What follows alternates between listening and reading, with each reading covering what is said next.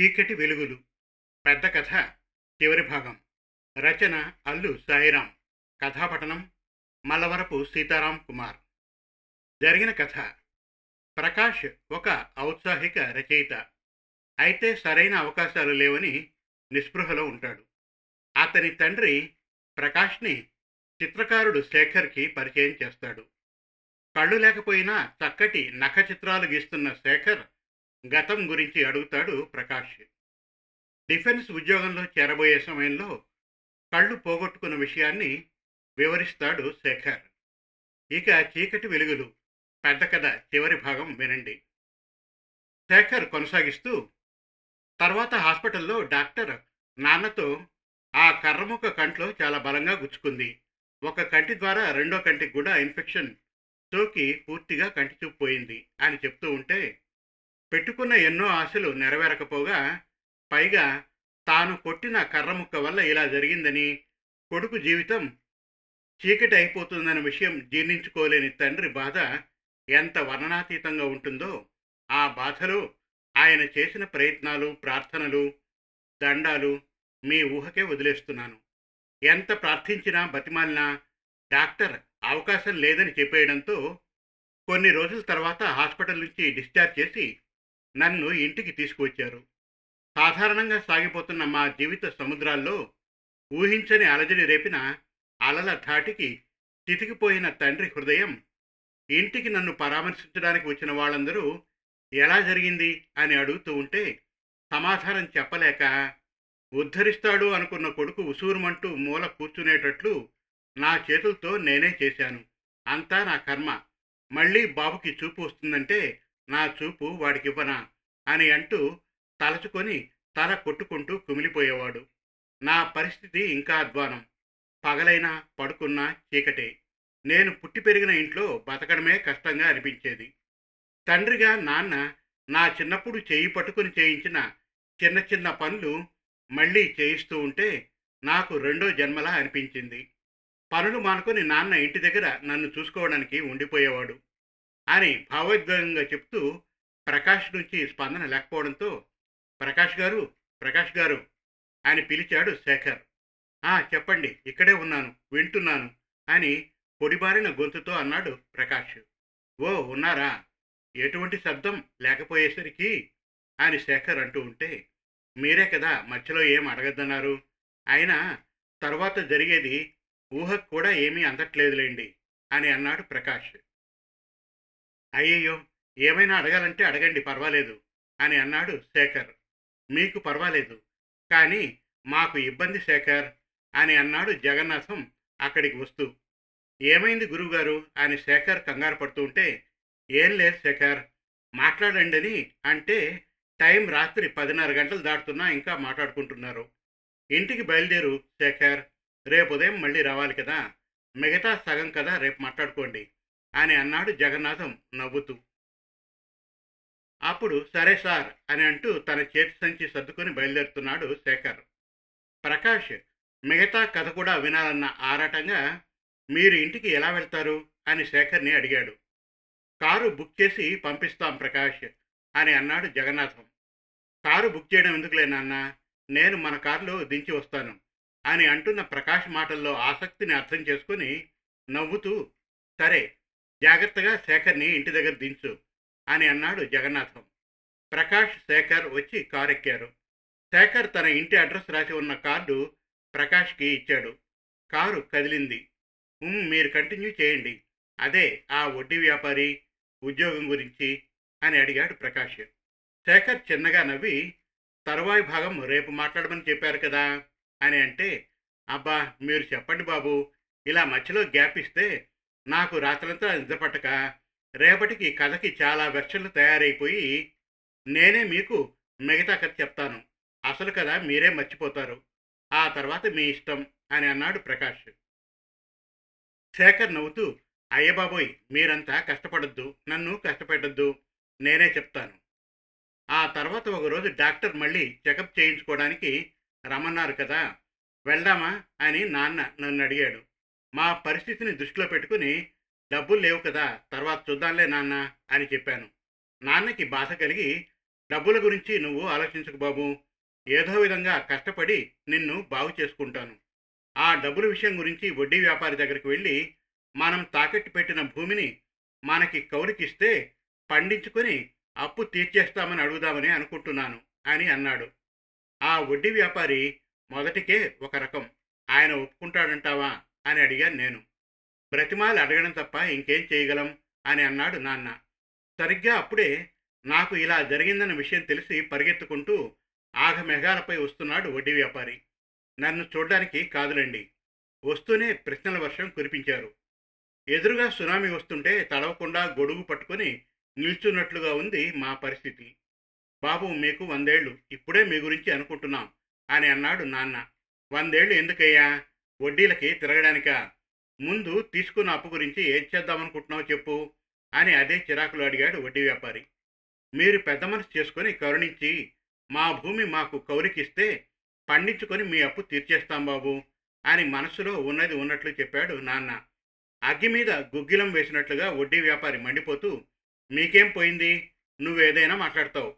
ఇప్పుడు నీ మీద నేను పెద్ద మనసు చేసుకుంటే రేపు నా మీద ఎవరు పెద్ద మనసు చేసుకుంటారు? అప్పు తీసుకున్నప్పుడు ఒక మాట తిరిగి కట్టేటప్పుడు ఒక మాట మాట్లాడడం జనాలకి బాగా అలవాటైపోయింది. అయినా తప్పు నీది కాదు నాది. మా నాయన ఎప్పుడూ ఒక మాట చెప్తుండేవాడు. తలను చూసి తాకట్టు ఇవ్వమని చెప్పేవాడు. తల అంటే ఏ చీమతలో ఈగతలో కాదు ఏనుగు తల. అంటే ఎంత అప్పిచ్చినా తిరిగి తీర్చగలిగే స్తోమత కలిగిన తల. మరి మీకు అంత స్తోమత లేకపోయినా ఎందుకు అప్పిచ్చాను? మధ్యలో గురువుగారిని చూసి కదూ పైగా వీడికి ఏదో ఉద్యోగం వస్తుంది తీరుస్తాడని అనుకొని ఇచ్చాను. మరిప్పుడు ఉద్యోగమే రాదని తేలిపోయింది. మరిప్పుడు ఎలా అప్పు తీరుస్తారు? అని అడిగాడు. ఇప్పటికే అన్ని వైపుల నుంచి చితికిపోయి ఉన్నాం. మీరు కూడా అలా అంటే ఎలా బాబు? మా మీద దయ చూపించండి బాబు అని బ్రతిమలాడాడు నాన్న. వడ్డీ వ్యాపారి ఆలోచించి అసలు మూడు లక్షలు వడ్డీ యాభై వేలు మొత్తం మూడున్నర లక్షలు. మీరు ఎలాగో తీర్చలేరు కాబట్టి నేనే పైన పాతికో యాభై వేలో ఇస్తాను. పిల్లాడి మందుల ఖర్చులకైనా పనికొస్తాయి. భూమి నా పేరు మీద రాసేయండి అని చెప్తూ ఉంటే నాన్న వేరే దారి లేక ఒప్పుకున్నట్లు అనిపించింది. మూడు లక్షలకి ఒక సంవత్సరానికి ముప్పై ఆరు వేలు వడ్డీ అవుతుంది కదా యాభై వేలు అంటావేంటి అని నేను అడిగాను. వడ్డీ వ్యాపారికి కోపం వచ్చి చూపు పోయినా ఈ లెక్కలకేం తక్కువ లేదు. నీతో నాకెందుకులే? చూడు రామయ్య నీకు పది రోజులు గడువిస్తున్నాను ఏదో ఒకటి ఆలోచించి చెప్పు. ఆ తర్వాత రోజు మాత్రం నీకు అవకాశం ఇవ్వను అని కోపంగా వెళ్ళిపోయాడు. అని శేఖర్ తన గతంలోకి వెళ్ళి ఒక్కొక్క జ్ఞాపకాన్ని చెబుతూ ఉంటే ప్రకాష్ చాలా ఆసక్తిగా వింటూ మీ జీవితంలో తిరుమల ఘాట్ రోడ్డులా చాలా మలుపులున్నాయండి బాబు అని అన్నాడు. శేఖర్ నవ్వుతూ ఇంకా చాలా మలుపులున్నాయి అని అన్నాడు. అవునా? చెప్పండి ఆ మలుపులేంటి? అని అన్నాడు ప్రకాష్. శేఖర్ కొనసాగిస్తూ ఇంతటి ఊహించని దురదృష్టంలో ఆశించిన అదృష్టం ఏంటంటే రెండు రోజుల తర్వాత ఉద్యోగానికి సంబంధించిన కాల్ లెటర్ ఇంటికి వచ్చింది. ఎన్నో కలల కన్నా నా ఉద్యోగం కనీసం కాల్ లెటర్ కళ్ళారా కూడా చూడలేకపోయాను. పోయిన కంటి చూపు వెళ్ళలేని ఉద్యోగం భూమి తాకట్టు పెరుగుతున్న వడ్డీ ఈ సమస్యల మధ్య నా జీవితం అగమ్య గోచరంలా అనిపించింది.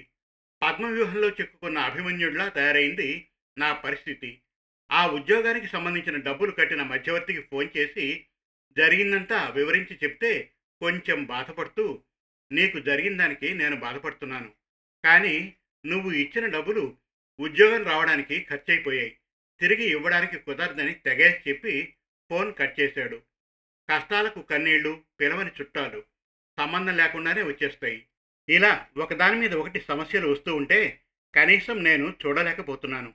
మరి నన్ను ఇలా చూడలేక నా భవిష్యత్తు ఏమవుతుందోనని ఆందోళనతో కృంగిపోతున్న నాన్న పరిస్థితి ఆలోచిస్తేనే నాకు భయమేసేది. ఒళ్ళంతా చెమటలు పట్టేశాయి. నేను ఇలా మంచానికి మాత్రం పరిమితం అయిపోతే నాన్న ఎప్పటికీ తేరుకోలేడని అర్థమైంది. సరిగ్గా అదే దైవ నిర్ణయంలా ఊర్లో మందిరం దగ్గర నుంచి వినిపిస్తున్న భగవద్గీతలోని కర్మయోగం నుంచి ఒక శ్లోకం నన్ను ఉద్దేశించే చెప్పినట్టుగా అనిపించింది. కర్మలను ఆచరించడంపై నీకు అధికారం కలదు గాని వాటి ఫలితములపై లేదు. అట్లని కర్మల్ని చేయుట మానరాదు. ఆ శ్లోకం మాటిమాటికి చెవుల్లో మారుమోగుతూనే ఉండేది. నాన్న పడుతున్న బాధని తలుచుకుంటూ మొదటిసారి నాన్నని చూడాలనిపించడంతో ఎప్పుడో గురువుగారి ఇంటి దగ్గర నుంచి తెచ్చుకున్న పేపర్ల మీద నాకు బాధ కలిగించిన ప్రతి ఒక్క రూపాన్ని నఖ చిత్రాలుగా గీయడం మొదలుపెట్టాను అని అన్నాడు కొన్ని నఖ చిత్రాలు ప్రకాష్కి చూపిస్తూ. అవును ఈ విషయం మీ గురువుగారికి తెలియలేదా? అని నఖ చిత్రాలు చూస్తూ అడిగాడు ప్రకాష్. మీరు బాగా లీనమైపోయినట్లున్నారు. ఎంతైనా రచయితలు కదా. సన్మానం ముగించుకొని వచ్చిన గురువుగారికి విషయం తెలిసి ఆతృతగా సరాసరి ఇంటికి వచ్చారు. గురువుగారు వస్తూనే ఏం జరిగింది రామయ్య? అని అడిగారు. ఏం జరిగిందంటే ఏం చెప్తాం బాబు? అంతా మా కర్మ.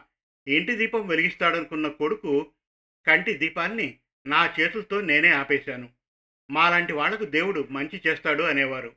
ఇదేనా బాబు అని గురువుగారిని చూడగానే నాన్న లోపల మదన పడుతున్నదంతా చెప్పి బాధపడుతున్నాడు.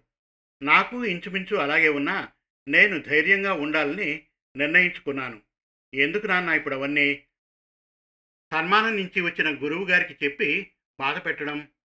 నువ్వు నా చిన్నప్పటి నుంచి అక్కడ కర్రలు కొడుతున్నావు. నేను ఆ పక్కనే పనిచేస్తున్నాను. నీకు తెలియని పని కాదు నాకు రాని పని కాదు అని అన్నాను. గురువుగారు నా దగ్గరికి వచ్చి నేను సన్మానం నుంచి తిరిగి వచ్చేటప్పుడు ఉద్యోగం గురించి శుభవార్త చెప్తానన్నావు. ఇటువంటి వార్త వినాల్సి వస్తుందనుకోలేదురా.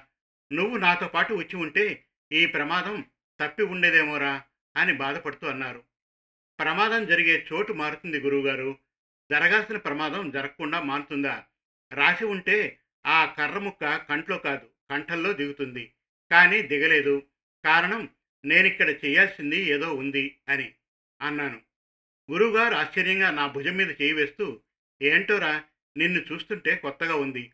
ఉద్యోగం వస్తుందని ఎన్నో ఆశలు పెట్టుకున్న నీకు ఇలా దురదృష్టమైన సంఘటన జరిగి జీవితమే ప్రశ్నార్థకంగా మిగిలినప్పుడు అంత బాధ నువ్వెలా తట్టుకుంటావో ఏమైపోతావో ఏం చెప్పి నిన్ను ఓదార్చాలో అని కంగారు పడుతూ వచ్చాను. ఇప్పుడు నిన్ను చూశాక నా మనసు కొంచెం కుదుటపడిందిరా కొంచెం మంచినీళ్ళు రామయ్య అని అన్నారు. మంచినీళ్ళు తీసుకురావడానికి నేను తడుముకుంటూ లేచి వెళ్ళబోతూ ఉంటే అంతవరకు నేను గీచిన నఖ చిత్రాలు ఉన్న పుస్తకం జారి కింద పడింది. ఆ పుస్తకంలో ఉన్న నఖ చిత్రాలు గురువుగారి కంట పడ్డంతో తీసి ఆశ్చర్యంగా చూస్తున్నారు. నాన్న పరిగెత్తుకుంటూ వచ్చి నన్ను పట్టుకుని ఇలాగే గురువుగారు ఏ విషయంలోనూ జాగ్రత్తగా ఉండడు అని అన్నాడు. గురువుగారు ఆ నఖ చిత్రాలు చూస్తూ ఈ నఖ చిత్రాలు నువ్వే వేశావా? బాగుందిరా. చూసి వేసేటప్పుడు ఎన్నో తప్పులు వేసే నువ్వు. ఇప్పుడు చూడకుండా నీ మనస్సునే రూపంగా చేసుకుని గోటితో ఆరంభంలోనే ఇంత నైపుణ్యంగా వేస్తున్నావంటే చెప్పుకోవలసిన విషయమేరా. చూసావా రామయ్య? దేవుడు దీపం ఆర్పేశాడని అన్నావు. కానీ చీకట్లో మిణుగురులు లాంటి వెలుగు చూపించాడు. ఆ వెలుగు చాలు. వీడు జీవితం గడపడానికి అని నమ్మకంగా అన్నారు. అటువంటి విద్యలు మాకు తిండి పెడతాయా గురువుగారు? అని అడిగాడు నాన్న. తిండి పెట్టడమేంటి రామయ్య? మొన్న నాకు జరిగిన సన్మానాలు సత్కారాలు ఈ చిత్రకళ ప్రదర్శించినందుకే కదా! అందరి అభిమానం అంతటి గౌరవాన్ని పొందగలిగాను కదా! మీకు తిండి పెడుతుంది. పది మందికి కళని పంచిపెడుతుంది శేఖర్ ఈ పరిస్థితిలో కూడా చూపు ఉన్న వాళ్ళకంటే అద్భుతంగా కళని ప్రదర్శిస్తున్నాడు. వంద మంది విజయం సాధిస్తూ ఉంటే అందులో అరవై మంది దివ్యాంగులే అంటే నమ్ము. వారికి ఉండే ధైర్యం పట్టుదల సామాన్యులకు ఉండదు. వీడు ఖచ్చితంగా ఉన్నత స్థాయికి వెళ్తాడు. నేను తీసుకెళ్ళే ప్రయత్నం చేస్తాను అని గురువుగారు నా భుజం తట్టి చెప్పారు.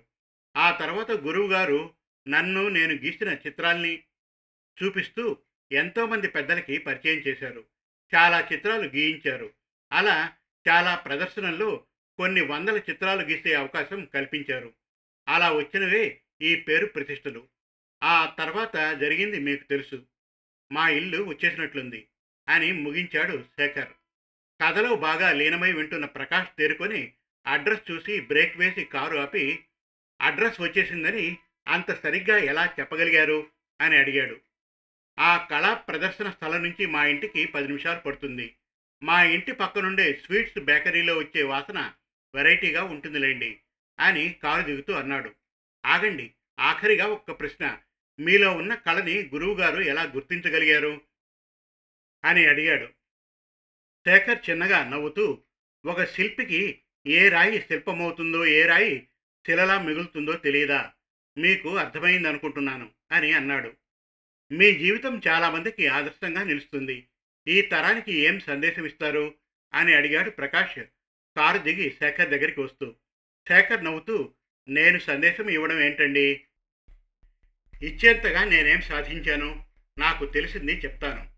ప్రతి జీవి తన ఉనికిని ఉన్నత స్థాయికి తీసుకెళ్ళడానికి ప్రయత్నిస్తుంది. మనం భవిష్యత్తులో ఏమవుతామో అనేది ఇదివరకే గతంలో పునాది పడుతుంది. దాన్ని మనం గమనిస్తే చాలు సరిపోతుంది అని చెప్పాడు శేఖర్. ప్రకాష్ చప్పట్లు కొడుతూ శేఖర్ని పట్టుకొని అడగగానే మీ జీవితం మొత్తం చెప్పారు. మొట్టికాయ కజ్జికాయల గురించి ఇప్పుడు కొంచెం అర్థమవుతోంది. మళ్ళీ ఆలోచించుకొని ఏదైనా డౌట్ ఉంటే అడుగుతాను. చెప్తారు కదా? అలాగే మీ జీవిత గాథని తెరకెక్కించడానికి అనుమతి ఇవ్వండి ప్లీజ్ అని అడిగాడు. శేఖర్ కారు నుండి కిందకి దిగి మీకు ఉపయోగపడుతుందంటే నిరభ్యంతరంగా చేయండి. ఇది నా జీవితంలో ఇంకో మొట్టికాయో లేక ఇంకో కజ్జికాయో చూడాలి మరి. ఇంతకీ ఈ కథకి రచయిత గారి మైండ్లో ఉన్న టైటిల్ ఏంటో చెప్పలేదు అని నవ్వుతూ అన్నాడు శేఖర్. ఇది మీ జీవితం. మీరే చెప్పండి టైటిల్ అని అన్నాడు ప్రకాష్. నా జీవితం నాకు చీకట్లో కనిపిస్తుంది. మీకు వెలుగులో కనిపిస్తుంది అని అన్నాడు శేఖర్. చీకటి వెలుగు చీకటి వెలుగులు. చాలా బాగుంది కదండి అని అడిగాడు ప్రకాష్. చీకటి వెలుగులు బాగుందండి అని అన్నాడు శేఖర్. మీకు మొట్టికాయో కజ్జికాయో నాకు తెలియదు కానీ నా చేతిలో మాత్రం ఖచ్చితంగా దేవుడు కజ్జికాయ పెట్టాడు. ఆ రోజు మీ నాన్న పడిన ఆవేదన మిమ్మల్ని చిత్రకళ వైపు ప్రేరేపించింది. ఈరోజు మీ జీవిత గాథ అవకాశాల పేరు చెప్పి కాలక్షేపం చేస్తున్న నాకు దిశానిర్దేశం చేసింది. నన్ను అలముకున్న చీకట్లు వదిలేసినట్లు అనిపిస్తోంది. మీరు చెప్పినట్లు సూర్యుడిని కారు మబ్బులు కమ్మేసి చీకట్లు అలుముకోవడం కమ్మేసిన మబ్బులు వర్షించాక అడ్డు తొలగి సూర్యుడు ప్రకాశించడం ఇలా చీకటి వెలుగులు ఆడుకునే దాగుడు మొదలే మన జీవితాలు. త్వరలోనే మీ జీవితగాథ డ్రాఫ్ట్ సిద్ధం చేసి మీ దగ్గరికి వస్తాను. కలుద్దాం అని అన్నాడు. సరేనండి అని అంటూ మనసులో ఏదో తెలియని తన్మయంతో ఇంటివైపు నడుస్తూ ఉన్నాడు శేఖర్. ఏదో తెలుసుకున్నానన్న ఆత్మ సంతృప్తితో కార్యసాధన దిశగా శేఖర్ చెప్పిన అనుభవాలను అక్షరాలుగా మార్చడంపై మనస్సు లగ్నం చేసి కారు పోనిచ్చాడు ప్రకాష్. సమాప్తం. మరిన్ని చక్కటి కథల కోసం కవితల కోసం వెబ్ సిరీస్ కోసం మన తెలుగు కథలు డాట్ కామ్ విజిట్ చేయండి. Thank you